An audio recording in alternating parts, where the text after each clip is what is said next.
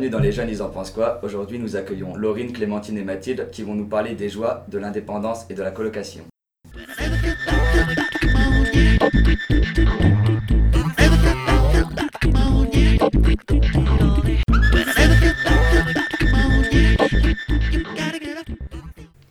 Nous sommes tous contraints un jour de quitter le nid familial et le confort de papa-maman pour nos études. Une décision cruciale se pose alors, vivre seul ou en colocation? À vous de choisir. Qu'on se le dise, c'est vrai, depuis l'adolescence, on rêve tous d'avoir notre indépendance et notre propre appart. Quand on avait 15 ans, on se voyait manger de la pizza devant la télé et faire la fête avec les copains tous les soirs. Mais on ne se rendait pas compte que la dépendance avait un prix.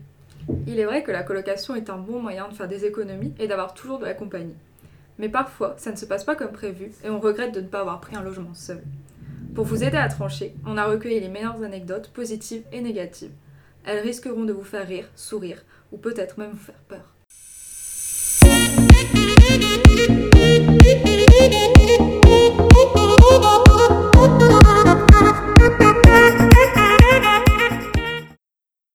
Ce qui ressort le plus souvent des témoignages qu'on nous a donnés, c'est les histoires de partage d'affaires entre colocs. Ça peut aller du simple emprunt à un vol. Une fille a d'ailleurs été victime d'usurpation d'identité. Son coloc lui a volé son permis de conduire pour vider son compte en banque. Et le coloc en question a même été jusqu'à l'accompagner au commissariat pour qu'elle dépose plainte. Au contraire, d'autres personnes refusent carrément de prêter la moindre petite affaire. Juliette de Tours nous a par exemple raconté que sa coloc refusait de prêter son lait dans le frigo ou même d'utiliser les meubles qu'elle avait achetés, le canapé par exemple. Un jour, une amie de Juliette a pris sans le savoir le beurre de sa coloc. Le lendemain, Juliette a retrouvé sur la table l'emballage vide avec un petit post-it sur lequel il était écrit C'est mon beurre. Mais la coloc, ça ne se fait pas forcément quand on est jeune. François, qui habite à Paris, nous a raconté qu'il avait une coloc adorable de 70 ans mais qui avait tendance à se balader dans l'appart en collant les chemises déboutonnées, et parfois même complètement nu sans aucune gêne. Il a donc très vite arrêté d'inviter ses amis. Donc chers auditeurs, si vous aimez vous balader nu, pensez à votre colocataire et prenez un appart seul. Je pense que pour pouvoir vivre en coloc, il faut savoir s'adapter aux autres et à leur mode de vie surtout. Ça me rappelle l'anecdote de Thomas qui vient de prendre son indépendance pour euh, se mettre en coloc avec un de ses amis, Adrien. Thomas s'est levé un matin, il est allé dans la cuisine pour prendre son petit déjeuner, il voit le four allumé, jusque-là rien d'alarmant. Mais quand il regarde plus attentivement, il ne voit pas du pain, comme il s'y attendait, mais il voit des slips. Paniqué, surtout à l'idée que son appart prenne feu à mon avis, il va demander à Adrien des explications, qui lui répond Bah t'es con ou quoi, c'est pour les faire sécher? Depuis, Thomas essaye de mieux comprendre ce qui se passe dans la tête de son ami. Marion, une auditrice de 20 ans, s'est confiée à nous sur sa coloc à Bruxelles. Elle vivait avec un garçon du même âge qui lui avait un chat. Malheureusement pour Marion, son quotidien s'est avéré devenir vrai calvaire. Son coloc n'avait pas vraiment le profil pour s'occuper d'un animal. Il ne changeait jamais la litière de son chat et la remplissait toujours au lieu de la vider, même quand elle était pleine.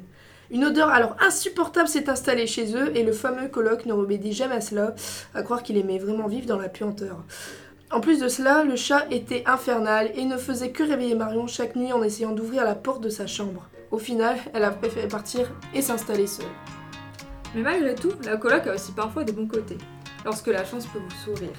Euh, c'est Julien qui vient de Lille qui nous a raconté son histoire. Préparez-vous, chers auditeurs, vous allez rêver d'être en coloc après cette anecdote. Il s'est installé avec Hélène il y a deux ans et ils se connaissaient pas avant. Au début, ils étaient tous les deux assez réservés, ils faisaient le maximum pour pas se croiser et vivre tranquille. Ils échangeaient quelques mots, mais c'est tout. Euh, et un soir, il y a eu un déclic, la coupure d'électricité. Pour l'instant, vous comprenez pas, mais vous allez vite comprendre. Un soir, ils étaient tous les deux occupés dans leur chambre et il y a eu une coupure de courant. Ça les a énervés tous les deux. Il faut les comprendre, plus de console pour Julien et plus de portable pour Hélène. Ils ont dû se réunir dans le salon pour essayer de remettre le courant. Comme ils y arrivaient pas, euh, Julien a allumé les bougies de l'appartement et ça a créé une ambiance assez romantique quand même. Pour passer le temps, ils ont commencé à se parler et peu à peu les discussions sont devenues plus intimes et un lien a commencé à se créer. Depuis ce soir-là, les deux colocs sont devenus inséparables. À force de discussions autour d'un bon repas le soir, ils sont en couple depuis maintenant un an et demi.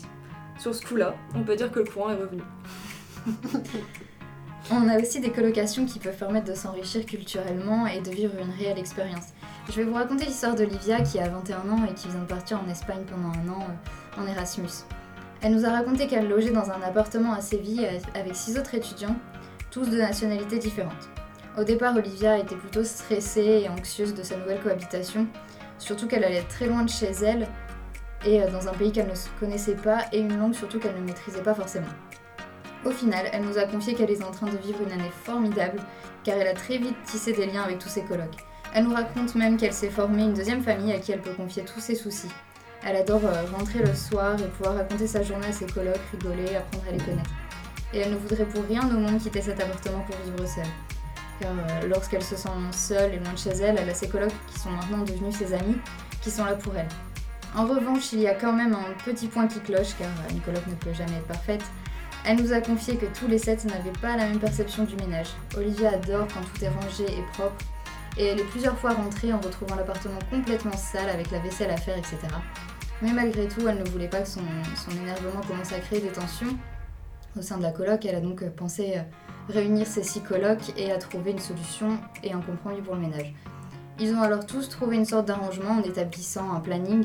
Grâce, grâce au planning, tout est organisé et l'entente peut régner davantage entre les sept étudiants. Vous allez avoir en exclusivité, chers auditeurs, une expérience que j'ai vécue dans ma colocation lorsque j'étais encore étudiante. Alors on était quatre filles à avoir une chambre chez un propriétaire. Imaginez que chez lui, tout était réparé et fait sans normes. pas de rideaux dans les chambres, des fenêtres qui laissaient rentrer l'air chaud et l'air froid, et des toilettes qui se bouchaient souvent. Un jour, plus moyen de les déboucher, ces fameuses toilettes là. Donc ventouses, produits spéciaux, rien à faire. On s'était retrouvé du jour au lendemain donc sans toilette. On a dû à chaque fois descendre les escaliers pour aller chez le proprio, sachant qu'il y en avait 48. Donc pour éviter de prendre un professionnel et de payer, c'est lui qui a fait les travaux. Et comme il avait 70 ans, je vous dis pas, il les a pas fait en deux jours ces travaux, mais en un mois. Donc le week-end en général, tu sors, tu te couches tard et t'aimes bien faire la grasse mat. Sauf que lui, à 8h du mat, le dimanche, il sortait sa perceuse et son marteau. De quoi péter un câble. Le pire, c'est que six mois plus tard, ma coloc a avoué que c'était elle qui jetait ses tampons dans les toilettes. Elle ne savait pas que ça abîmait le salier broyeur. Donc au final, chères auditrices, si vous ne le saviez pas, il ne faut pas jeter les tampons ni les serviettes dans les toilettes, parce que vous risqueriez de le regretter. Une autre anecdote toujours liée aux toilettes, mais surtout à la propreté. Manon, qui nous vient de Tourcoing, nous explique la mésaventure qu'elle a vécue. Trois filles et deux garçons en colocation. Jusqu'ici, vous ne voyez pas le problème, mais vous allez vite comprendre. Un planning de ménage a été fait pour que chaque semaine, une personne s'en occupe. Mais les deux garçons venaient à peine de quitter leur chère maman, qui jusqu'ici s'était occupée de tout pour eux, lessive, repas, etc. Donc pour eux, c'était totalement inconcevable de faire quoi que ce soit dans l'appart. Même après plusieurs réunions avec le proprio et les colocataires, les garçons s'en foutaient complètement. Voyant que le proprio ne faisait rien, elles ont décidé de se venger. Elles ont caché la saleté et la nourriture que les garçons n'ont pas nettoyée dans leur chambre. Je vous laisse imaginer comme ça empesté dans la chambre des garçons. Au bout d'un moment, ils s'en sont rendus compte, ils se sont vraiment énervés et ont commencé à hurler sur les filles. Le proprio, qui avait tout entendu, est monté dans l'appart et a décidé de virer les garçons. Depuis, les filles vivent en paix dans leur appartement et surtout dans la propreté. Chers auditeurs, nous arrivons bientôt à la fin de notre émission. Je pense qu'on a encore le temps pour une dernière petite anecdote. Donc c'est celle de Romain de Bordeaux. Il est en colocation avec son cousin. Il aime sortir, mais son cousin préfère euh, rester euh, à l'appartement. Un soir, Romain est rentré chez lui, plutôt tard dans la nuit. Et là, plus moyen d'ouvrir la porte. Il comprend que son cousin a fermé et a oublié de retirer la clé. Téléphone, coup dans la porte, sonnette, rien ne réveille son cousin. Désespéré, il s'endort et le lendemain, son cousin le retrouve couché sur le paillasson en position fétale. Il a rigolé sur le coup, mais après que Romain se soit réveillé, ce n'était plus trop le cas. Je crois qu'on en a terminé là, les filles, non? Ouais, je pense. Je pense aussi. Bon, j'espère juste qu'on n'a pas dégoûté tous nos auditeurs de la colocation. Hein. Il ne faut pas oublier quand même que c'est une super expérience à essayer au moins une fois dans sa vie. Ça ne peut que vous apporter de super choses. Si ce ne sont pas des amis, ce sera très probablement de super anecdotes à raconter. Et puis, comme nous l'avons vu, avec plusieurs témoignages, parfois la colocation se passe quand même super bien. Il suffit de tomber sur les bonnes personnes et de réussir à vivre en harmonie. Si vous ne vous sentez pas prêt à franchir le cap et que vous préférez opter pour la vie seule, peut-être qu'après quelques mois vous vous rendez compte que vous avez besoin de compagnie. On espère en tout cas que ces anecdotes vous auront fait rire et qu'elles auront été utiles si vous voulez sauter le pas. Merci de nous avoir écoutés et surtout n'hésitez pas à écouter les podcasts de nos collègues. On espère que ça vous a plu et on vous souhaite une très bonne journée. Ciao ciao, Et toi Fastin, tu comptes loger comment l'année prochaine? Peu importe, mais plus loin possible de toi. Ah ça c'est une bonne nouvelle. Merci à Laurine, Clémentine et Mathilde.